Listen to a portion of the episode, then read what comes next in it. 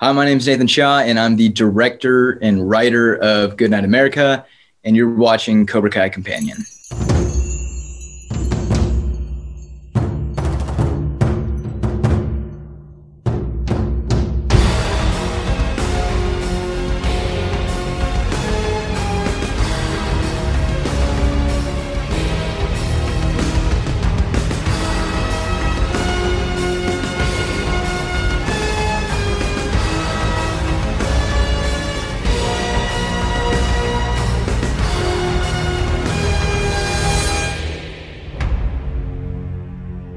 Welcome back to another episode of Cobra Kai Companion. I am Peter, and kicking off what is known as uh, Asian American Pacific Islander Heritage Month for the month of May. Uh, I wanted to do something different. So, um, to kind of amplify Asian American voices, uh, Pacific Islander voices, uh, I invited uh, Nathan Shia, uh, who is director and writer of Goodnight America. Hey, Nathan. Hey, Peter. Thanks for having me on the show. Yeah, yeah, for sure. Um, now, for those that like listen to the show or watch our YouTube channels and um, aren't really on social media, they may wonder why I have you on or how are you connected to the Miyagi verse. Um, your film Goodnight America uh, just came out about a month ago. You dropped it about a month ago on YouTube. Uh, it also stars uh, Jacob Bertrand and Xolo Maridueña, who our audience knows as uh, Miguel and Hawk. Um, so I wanted to bring you on uh, to talk to you and kind of learn about your background uh, a, a, little bit here. But um, you're originally from San Diego? Yeah, born and raised in San Diego, but uh, now I'm living in Los Angeles. Yeah, the 619 or 916. Uh, yeah, 916. I'm, I'm from 858, but okay. 619 is, yeah, also San Diego. Yeah, we just, um, let's see, we were staying there because we went to Legoland a couple years ago. Oh yeah, right. Is that's not too far from? Yeah, Legoland is uh, just a little bit north of my house. It's a awesome oh no kidding. Yeah, it's pretty awesome, man. I got, I got an eight year old, and I think he was like six around that time, and and uh, obviously before the pandemic, and it was it was actually pretty cool. I, I was like, yeah, how cool can it be? Like you know, it's a lot of fun actually.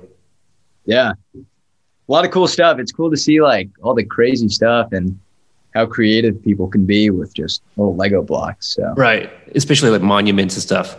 Yeah, they have like yeah. they like recreate uh, Great American landmarks with Legos. Yeah, oh, they recreated all of Las Vegas basically. Las Vegas, New York, yeah, Los Angeles. They have, I mean, different places all over the world too. Yeah. So, uh, born and raised, but now you're in LA. Um, why the move? Is it because of all the opportunities? Uh, you know, for f- filmmaking, music, and stuff like that? Yeah, I'm. Uh, I moved out to LA actually initially because uh, to go to school. I go to school at Loyola Marymount University um, in Marina Del Rey in Los Angeles, where I study film production. Uh, I'm currently on a leave of absence right now, um, just to be able to pursue whatever I want to do. But I mean, you know, the film scene and the music scene and the entertainment industry, it's like the entire hub is just very saturated and it's like everything's going on in LA. So I came out here to play into that and, uh, yeah. you know, capitalize on as many opportunities as I can and, and just make awesome stuff with awesome people. It's crazy to, to kind of ask, like, you know, um, when you were younger, what did you want to be? Because you're like so much younger than me. I, if are you roughly the same age as like Jacob and Xolo? Yeah, we're all the same yeah. age. Yeah. See, I, I have a son that's turning 21 this June.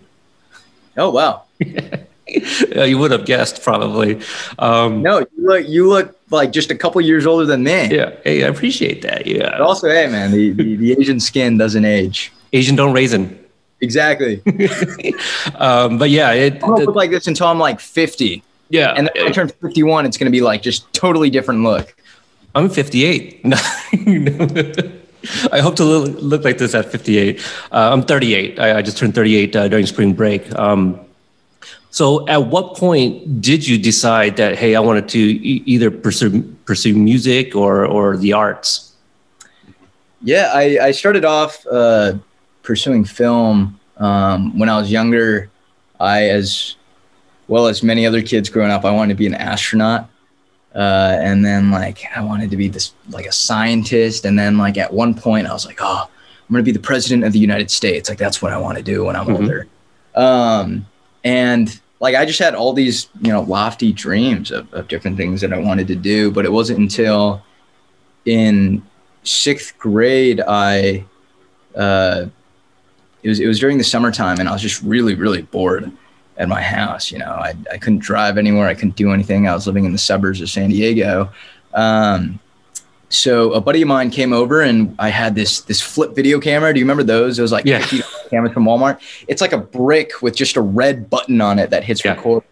And I had one of those, and him and I just started shooting like just like the stupidest videos of one another, like just running around the house, like I the Tiger is playing in the background, like, and we thought it was the coolest thing.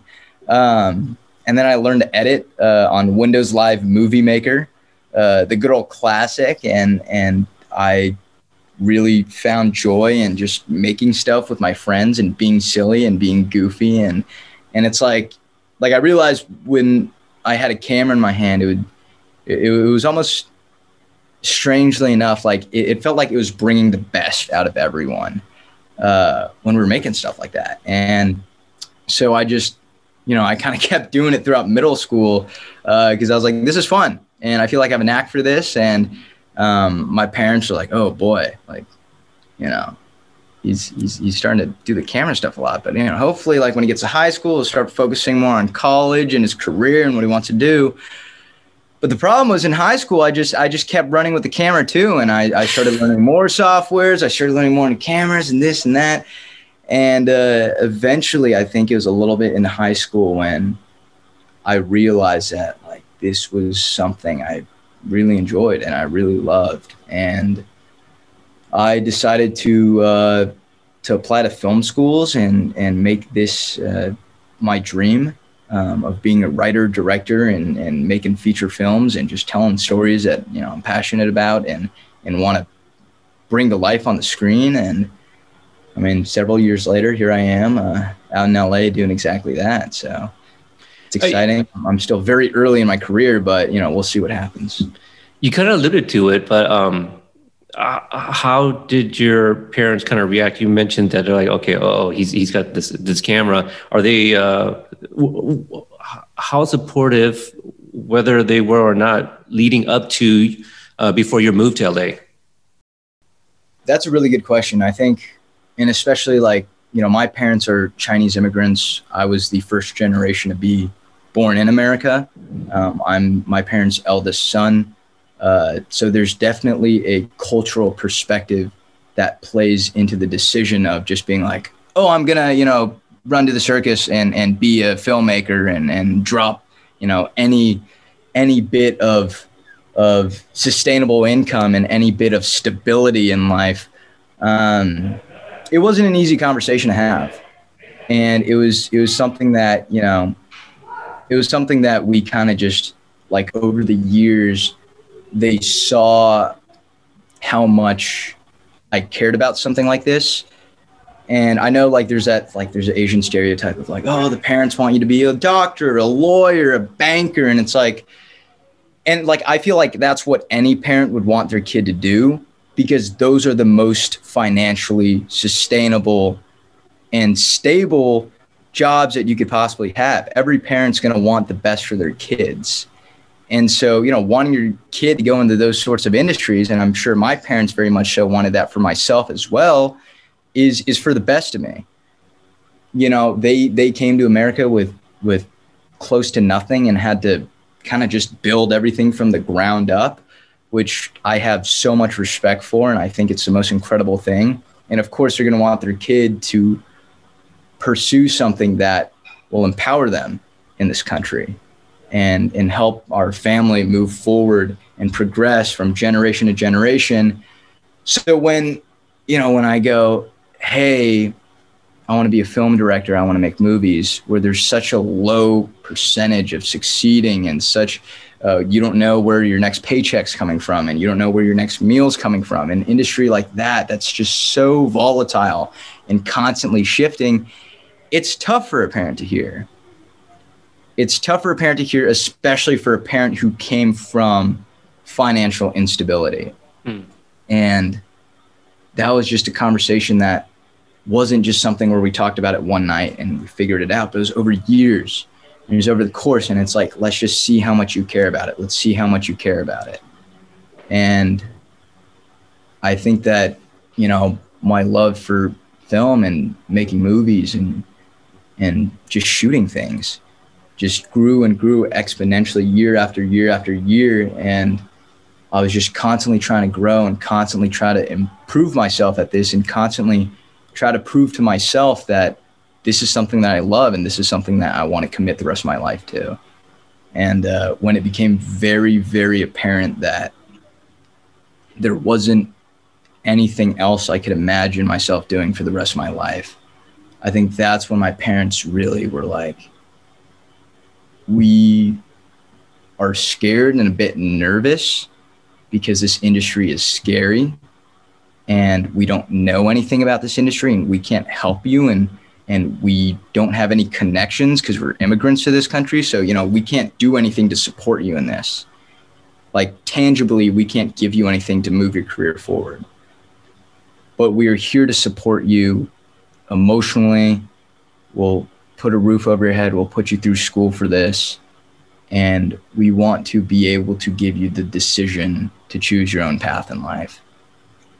And i think that that's the greatest gift any parent could give their child was what my parents did for me which was we as immigrants didn't have the luxury to choose what we wanted to do. My dad's a computer scientist my mom's in you know finance and like was this stuff that they wanted to do when they got to america? They i mean i'm sure they had their dreams of being an artist a painter a musician a, a actor an actress something but but they took up these jobs to provide stability and a better life so that myself and my brother could pursue our dreams and i think that's the most beautiful and incredible thing and i'm incredibly fortunate and grateful for them yeah, I, I completely agree. that's agree. A really long-winded answer. No, of, that's fantastic. That's what I, that's what I want to hear, man. They got your back. They got your back, man. It's it's it's what you love, and you know, and, and no parent is necessarily going to admit it at first. But like like I said, man, I, I, got a son that's your you know roughly your age. I got a daughter that just turned nineteen. Um, I want them to get their feet wet and do what they want to do and it's going to be hard and they're going to have to learn to make their own mistakes you know i too you know am a, a child of immigrants. You know I was, I was born in texas. People be like where are you from? I go texas. You know but i grew up in the pacific northwest here most of my life. Um, did you like do any acting while you were like in in middle school high school while you were doing all the filming? None. I i know very very little about acting. I know I've, I've took a couple acting classes before, but all of my acting just comes from watching what's on the TV. But more importantly, like I just, I literally just act as myself and I amend and I mold and I shape, you know, shift things a little bit. But like, I'm no DiCaprio. I can't step into the shoes of, of something just completely just crazy and different and be like, I'm gonna I'm gonna uptake that character. But you know, if, if something is is if I can relate to something, then I feel like, you know, I can, I can kind of shapeshift into that. But, you know, I'm no, I'm no, I'm no actor. Jacob yeah. and Jacob and Xolo are just some of the most talented, incredible people I've ever seen. Jacob can just like, like, I mean, I've done two movies with Jacob now, and that man can just with a snap of a finger, like one minute, you know, like he's goofing around, ah, ah, ah, he's crazy, he's silly, and then I go action, boom, he dials in and just crushes a monologue or just 180s his emotions. That's not me. I like to act. It's fun. I've acted in stuff. I've acted in my own films. I've acted in stuff for my friends. Um, but man, I'm no Jacob Bertrand. I'm no Xolo Maridueña. Yeah. Uh, so before you answer, I, am going to ask about your uh, in, inspirations in terms of like directors or or e- even actors. I, I want to give a shout out to, and we'll talk about your film later, uh, America. Um, I, w- I want to shout out uh, posters for Whiplash and Inglourious Basterds, two of my favorite movies. Yes. Oh man, I love those in my room. I, Whiplash should have won Best Picture. Like Birdman was right. Birdman is that the one that won? Yeah. It's fine. I think technically it's a great movie, but like I think Whiplash should have won. Whiplash was Whiplash was one of the movies that really set me down on the path of like, this is the kind of movie I want to do, or you know, making movies in general, something I want to pursue. Like, so of course I'm I'm going to be very biased to Whiplash. Like that's that's like that's like the movie for me. A lot of people, for them, it's like Back to the Future, Jurassic Park, like Back to the Future. Back to the Future, fantastic. yeah. Now, what can you tell me about? Uh, wow, that's a where'd where'd you hear about that? Well, it's uh, Midnight on Mars, right? I, I was jam- I was jamming to it this morning, man. It's a very catchy tune. Oh man, you're a good guy. Well, uh, first of all, should we talk about the, or do you want me to talk first? Or do you want me to talk about uh, the inspiration? Oh, uh, you, know what? Crap. Yeah, let's go back to the directors. Okay. Yeah, yeah. Just like talking about like directors that that I'm into. Inspired you, yeah. Like so, so some of the films, you know, like uh, Inglourious Basterds is up there. Do you like Pulp Fiction? Tarantino's one of your guys? Um, a lot of a lot of like bro filmmakers love Tarantino, and uh, and I'm one of those people. I think he's absolutely incredible, and I mean he's got such a distinct voice and such a distinct style. But the thing that I love the most about him is he is so.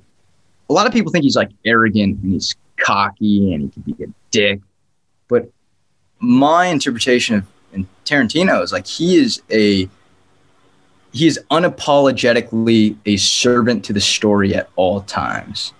And anyone's feelings or egos or, you know, if, if something's going to come off as rude or insensitive, like he doesn't care. Like whatever's going to make the story move forward and, and, and do justice to it, he's going to say and he's going to make happen, which I think is super incredible. Um, I love him. I love uh, Bennett Miller. Um, he directed Moneyball, which is one of my favorite movies, and and okay. I love like just the subtle like style of it. Um, I love, yeah. There's all sorts of different filmmakers. I think Bong Joon Ho has been crushing it. I'm so happy that you know Parasite was like when that won, man. That was that was a really touching moment where it was like not only you know was it a great movie that got recognized, but it was a great movie made by an Asian filmmaker with an Asian cast, spoken in Korean, and it won at you know the Oscars at the Academy Awards, which is arguably the most prestigious, you know, film awards award ceremony in the entire world. And I think that was really cool to see and finally get that recognition and that nod to Asian cinema, which is like, hey, like there's really, really, really good and compelling stuff coming from here.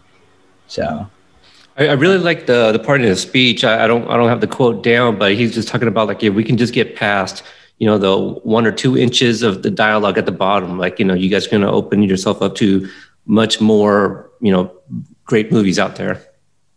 Yeah, subtitles. I think a lot of Americans hate subtitles. Uh, obviously, we don't watch enough anime as a country.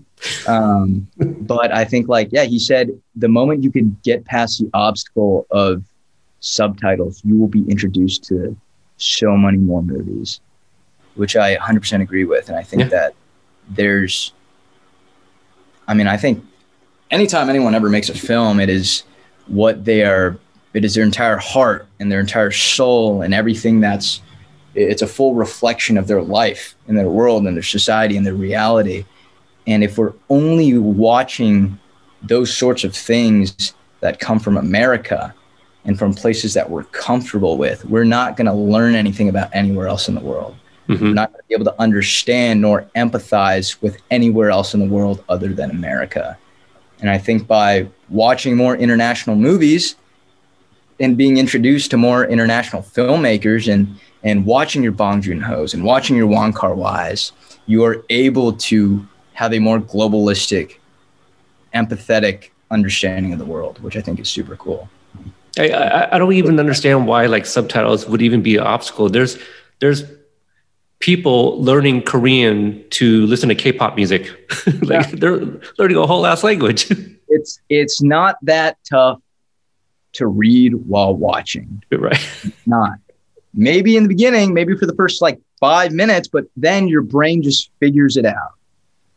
Your brain just pieces it together and it just flows together. But I mean, you know, figure it out, guys. Figure it out. We're a household of uh, uh, closed caption and subtitles. Like we always turn it on, You know, you just if if you look away and you hear something, you you know, and you're like, wait, what did they say? You can look up, and the words will still be there, you know, real briefly, um, and that way you don't lose context of the actual dialogue.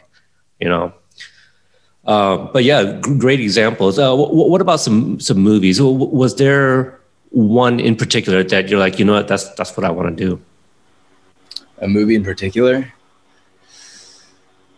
I know you you know you were singing praises for for Whiplash there, but anything else that was just like, I want to create that magic. I really, really loved Inglourious Basterds. That is genuinely one of my favorite movies. I think that it does it strikes a really nice balance between being incredibly entertaining and watchable, yet holding a lot of philosophical merit and having just so much to say about society and, and not just, you know, having a theme of like, Nazis are bad, but like recontextualizing this World War II era and kind of criticizing every single country and, and showing that we are all flawed and we can all learn from one another's mistakes, especially in that bar scene. Yeah, yeah. Oh man, I I think I'm due for a rewatch for for for yeah. sure. Um, it, it sounds man. It sounds, sounds like you you like Brad Pitt because you referenced Moneyball and Inglourious. Uh, and Brad Pitt's amazing in Inglourious Basterds. Brad Pitt's one of my favorite actors. He's incredible in Inglourious Basterds. He's incredible in Moneyball. Um, once upon time, uh, once upon a time in Hollywood, he crushes it in that. I think that's one of my favorites too. Yeah. Fight Club, like I just love. I love his acting style of just being very, very subtle. He has a very calm and collected nature to him.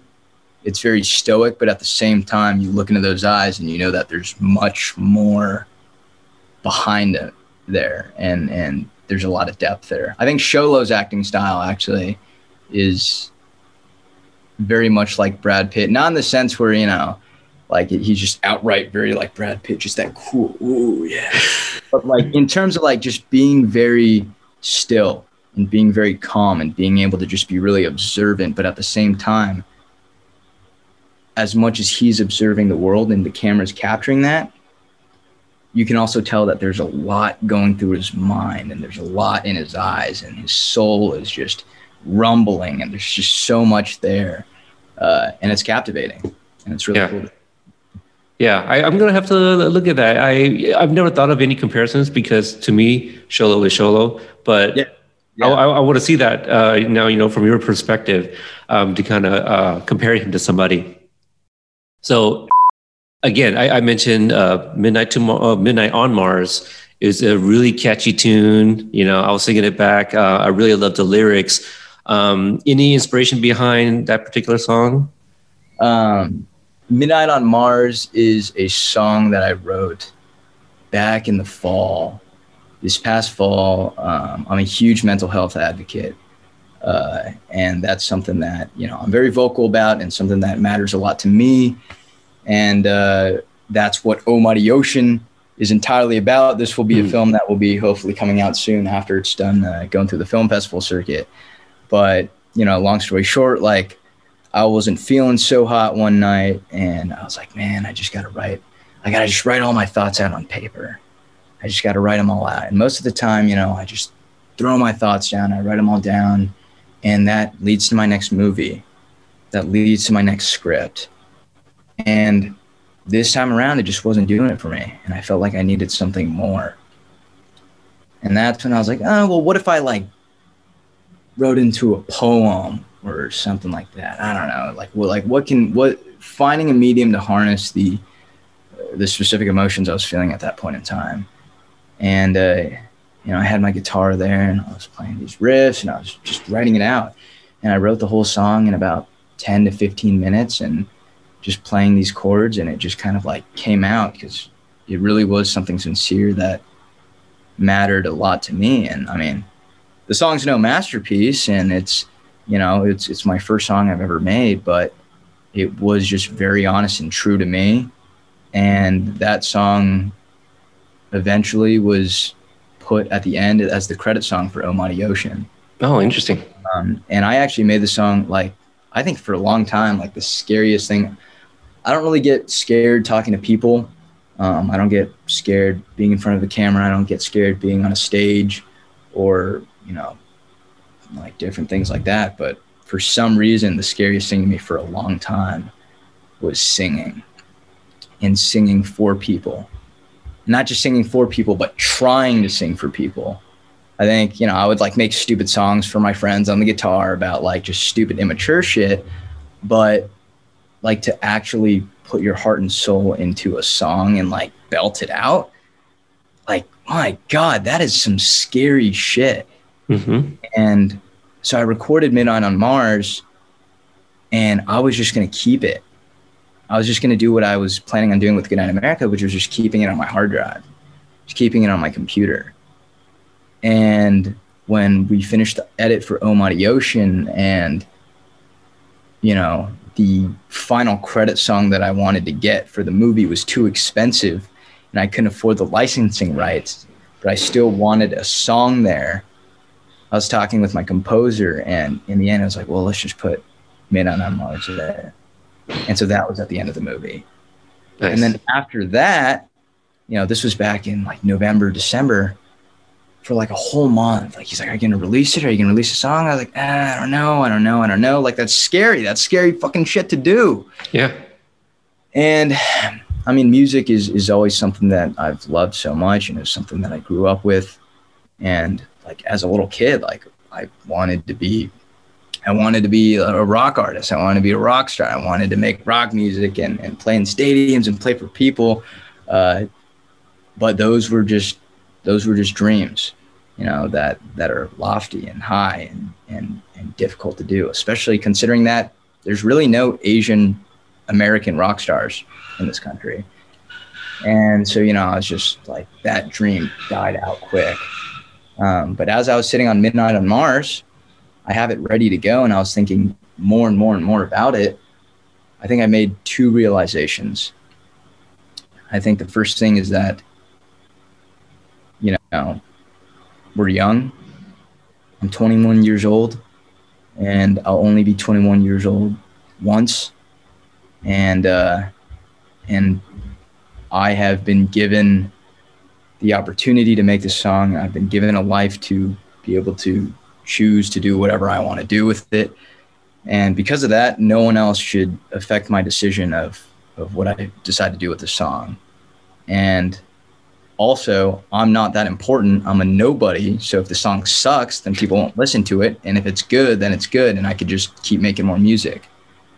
The second thing i realized was that i inherently am not just into film but i think i started realizing that i love just all the arts in general and and at the end of the day i'm a film director but I also love making music. I also love acting. I also love writing. I love all these different things. And I'm at my happiest when I can pursue and uh, try and experiment with all these different things. And, and they inevitably, you know, help support and build off one another and, and, and help make different, you know, my film is going to help make my music better. My music's going to make my writing better. My writing is going to make my acting better, yada, yada, yada. And everything uplifts together. And it's just a really fulfilling feeling. And the coolest thing is there's no one stopping me from doing any of this except for myself. And so I decided to release Midnight on Mars. Well, it's it's fantastic. I, am glad you did, man. Like after um, you know doing a little bit of research, listening to the song over and over, um, rewatching Goodnight America after you know Team X Hawk uh, was championing for for its release uh, last month. Shout out Team X Hawk, by the way. She's been incredible in uh, helping with yeah, yeah, absolutely. And um, no, I, I was really excited for this because it's like you're, you're the jack of all trades. You know, I'm, you know, kind of peeling all the layers and, and finding out that that you dabble in all these different things. Uh, Midnight on Mars, like it, it, gave me like a kind of a Kid Cudi vibe. You know, he's he, he's always like in a different state of mind. You know, I love Kid Cudi, so that yeah. means the world. I saw him in concert, man. Cool dude. Yeah, he's incredible. I think, uh, yeah, Kid Cudi's definitely an inspiration. Man on the Moon is one of the greatest albums of all time. Yeah. Uh, I love Kanye West too. My Beautiful Dark Twisted Fantasy. Mm-hmm. Uh, but I also love rock music, like you know your Blink 182, your Angels and Airwaves, your uh, My Chemical Romance, but also you know I love indie music too, uh, Slaughter Beach uh, Dog, and and you have Car Seat Headrest, and you know so all these different genres that you, know, you could kind of pull from and mix together. But I don't know. There's gonna be a new EP next month, so that'll be fun. Nice, nice. Well, I'm looking forward to that. Um, so yeah, let's talk about uh, Goodnight America. You mentioned that you're going to keep this for yourself. I, I, I, think it couldn't have come at a better time, you know, in the, with everything going on uh, around the world. Um, for those that are still in the dark, uh, you know, the the crimes uh, against Asians in the past year, it's like over I, I, don't even remember 30, 3,100 incidents that were actually reported, you know, um, so many that were not. Um, but this one right here, the, the, the, focus is a little bit more against the um, uh, Mexicans, you know, uh, and, and, people south of the border, as, as mentioned. So, what was the idea behind this film? Because you, you did co write it with, um, I, am forgetting his name. Yeah. Yeah. He's incredible. Um, yeah, man, thought behind this film. Well, the first thing really was like, I mean, I was I was 19 years old. I said this a little bit in the featurette, but like a lot of this film came from nostalgia of, you know, I was 19. I was like, man, I'm turning 20 in October. You know, like the Peter Pan. I don't want to grow up. I want to stay a teenager forever. And I was like, right now, I am most in touch with my teenage soul and spirit, and I want to do really just one final project that really encapsulates what it means to be a teenager. And so first it was going to be just this like really stand by me kind of film. That's one of my favorite movies too. Fantastic movie. Yeah, just like friends, just being friends. And you see the relationships and and the inner dichotomy of each character and, and what they're about and this and that. But, you know, as I thought more and more about it, this I think was in 2019 uh, when we're writing it. And um, a lot of stuff was happening then. Uh, it, has been a really politically charged and divided past four years.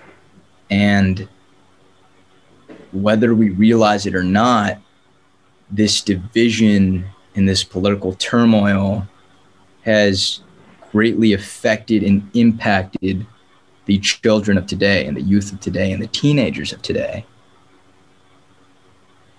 the decisions and the consequences that come from adults affect their kids. And that's a theme that I really wanted to play in this movie. And that I felt like the movie was missing when it was just kind of the stand by me vibe was like, how are teenagers and kids today responding to the world that we are currently living in? And I wanted this story to really be something about exploring how, at the end of the day, there are consequences from what's going on in the adult world. And there are all these different battles and demons and obstacles in our society. But there's something beautiful about the teenage soul that enables kids to just have this undying loyalty for one another and to stick with one another, you know, through thick or thin that's a crazy thing about the teenage years that always fascinated me is it is the years where you experience most most growth, most change.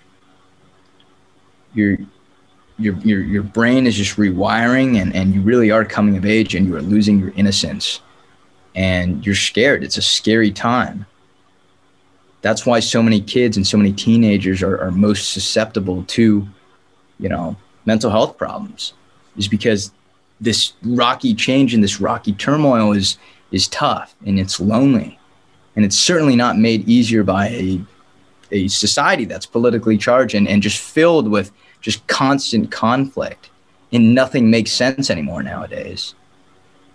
And i wanted to illustrate that and how even during these times your friends as teenagers will always be there for you and, and stick around with you and and that's ultimately how I got through my teenage years and how I feel like a lot of people get through their own is through their bonds and their friendships and that brotherhood or sisterhood that they have with their friends, which I think is really cool. So that was the that was the thought process behind Good Night America.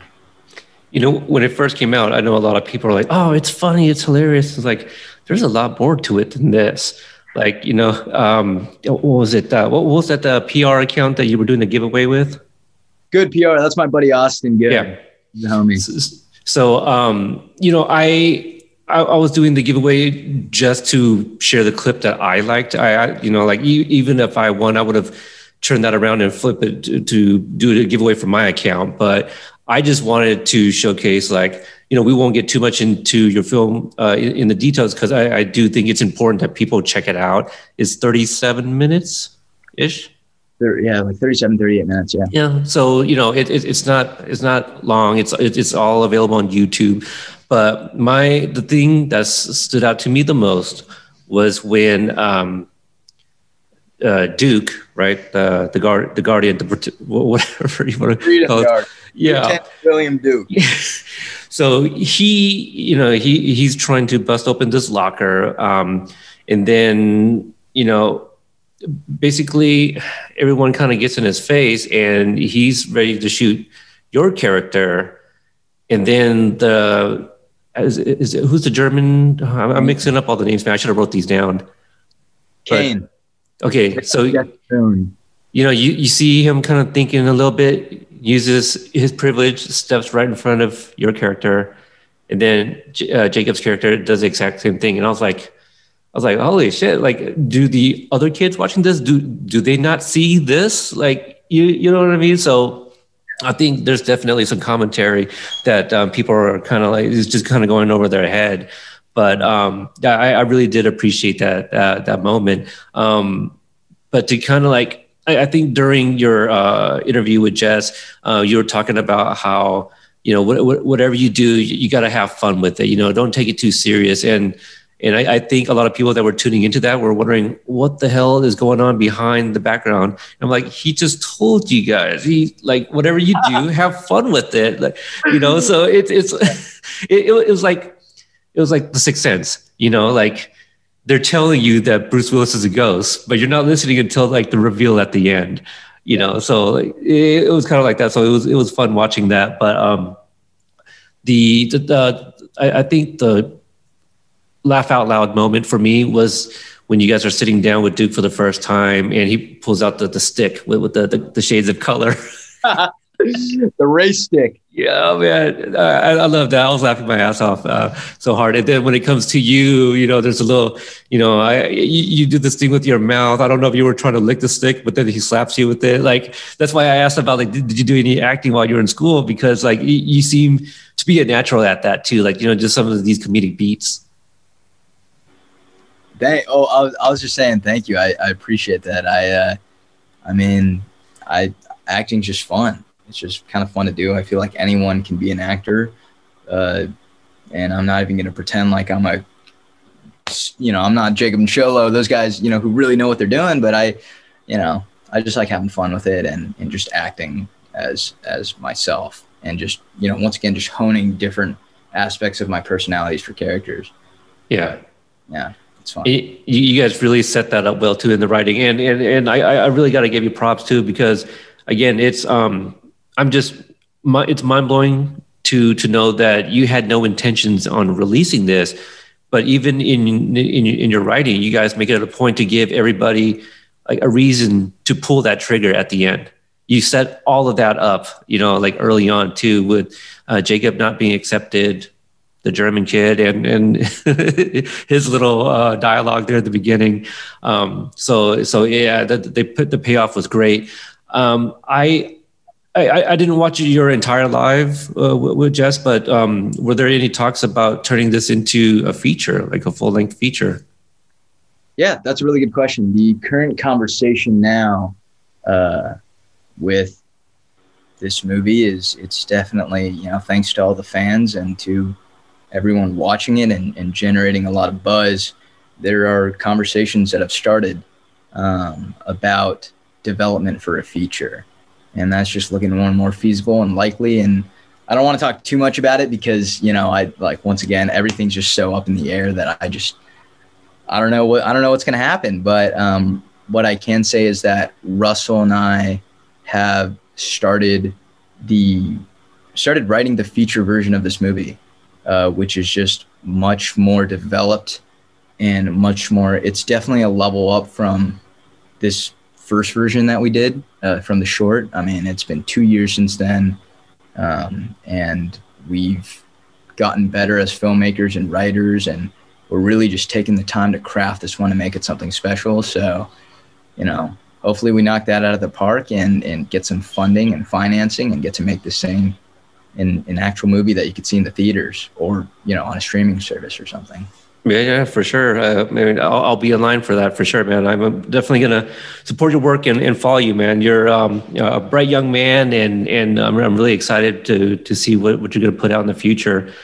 Um, speaking of putting out, re- recently on your Instagram account, you uh, shared a video that you directed right next to you uh, by Sophia.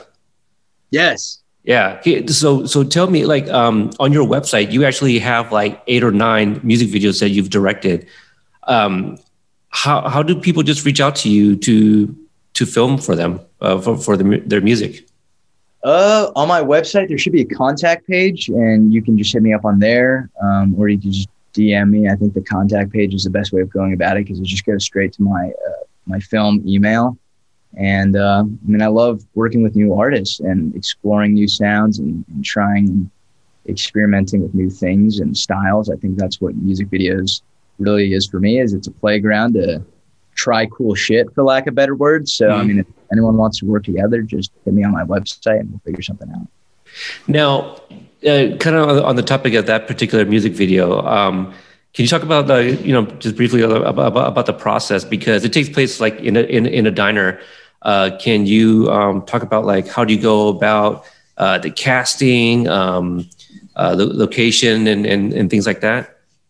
Yeah, um, the location was was something that I found online. We when I was listening to the song. Well, first I started with just listening to the song over and over and over, like a heinous amount. Like like I'll listen to you know the artist's song like a hundred times at least because they probably had to listen to it a lot more when they were writing it and right. mixing it and mastering it and adding on uh, different instruments and, and the orchestration and the build. I was like, you know, I want to do that justice. I want to have equal, if not more, understanding and analysis of the song than the artist. And so just listening to it over and over and over, okay, feeling it out. Okay, it kind of gives me like a 50s poppy barbershop diner kind of vibe. Okay, go on the internet, look around LA for different locations, found this really sweet spot. Um, and then it was like crafting a story of just, you know, kind of that's where the narrative film director side of me comes out is just, you know, okay, cool. We have this location, we have this setting. Uh, and also, like in listening to the song, you could kind of different songs radiate different colors, different feels, different textures. Her song was very red and white it was very poppy. It was red, white. It was simple. It was it was kind of playful and light. So we had that Pro-Mist filter on it, which kind of softened up the look of of the film, and it didn't feel too sharp. And uh, and then it's you know the next step is coming up with a story for it and um, writing something that makes sense to the theme of the song as well. Uh, casting is always I love using actors that I've worked with before and also I'll you know use Breakdown Express or some sort of casting service, or I'll reach out to different actors that I've wanted to work with, uh, and then we'll bring them all together and we'll go to the location and run production for about a day, um, and then edit it, and yeah, it's done. Music videos are a good time; they're fun. When um, when Jess uh, interviewed um, Michael, I think you hopped in briefly, right? Yeah, I, I, yeah. I, I invaded a bit because I just wanted to say what up to Mike. Yeah. And, and you guys were kind of talking about like how you know people were sleeping on the floor and, and, and all these things. So for, for the music video, you, you kind of touched on it a little bit. Like how how do you guys even get funding for stuff like that? A lot of people just kind of pitching in to help out. For the music videos, most of the time it's like the artist that will just finance the whole thing. Mm. Um, and then like I mean, a lot of times like the music videos kind of is like a client work kind of thing, but most of the time, like, like I'm making nothing. I just and anything that I do make, I literally put back into like, okay, we could with my cut of this video, we can invest in renting this lens, into this light, into getting this gear, and hiring another person. Because I mean, I'm you know, I'm 21. I'm I'm fortunate enough to be in this stage in my life where I can focus more about the art and the quality and the product than mm-hmm. you know the financial side of things. So, yeah. in terms of like my own movies, like in, in terms of these things, mm-hmm. it, it's just every single dollar I make from doing freelance work, from directing a project, from you know working at my job, it's like every dollar I make, I save it up so that I can finance my own projects and do them the way I want to do them. Yeah. But you know, it's is it the smartest thing to do to to just put all your money in in just refunding your projects? Financially irresponsible, financially not sustainable, but I love to do it and it makes sense for me. And hopefully eventually one day I will get funding for projects so that I'm not constantly on the verge of bankruptcy. Yeah, no, I think that's a great idea for the music videos. You know, you kind of flip that money, put it into um, better equipment, better software for editing, what have you. Um, uh, hiring maybe somebody with more experience than somebody without it. That's going to, you know, um, draw more attention to your name when s- somebody sees the final product. Be like, that Nathan guy's got an eye, you know, for, for something. So yeah, that, that's I, I think that would that be a really good tip for anybody that's looking to do something like that. Um, as, as we get ready to wrap up, you know, the, the poster's right behind you, Oh Mighty Ocean. You've, you've been talking about it. Uh, Peyton List is in it. Uh, uh, Jacob Bertrand's also in it. Um, what can you kind of tease about? And I, I actually, you know, just did a screen grab of, of Peyton and Jacob shared it today, and people were like, "Oh, when's it coming out?" And all these things. Like, I didn't answer because I don't know. What what can you tell people about this movie, and when can they possibly expect it? Um, oh man. Well, I can tell you I'm excited about this one for sure. This is one of my favorite movies I've ever done. And if you liked Good Night America, well, boy, oh boy, this is sure as hell a different movie, but I think people will love it just as much, if not better. Uh, it's a movie that is incredibly personal and dear to my heart, led by uh, Jack Griffo. Um, and he just crushes the role. Peyton's in it, Jacob's in it uh, and just you know there's just tons of really solid people on this project.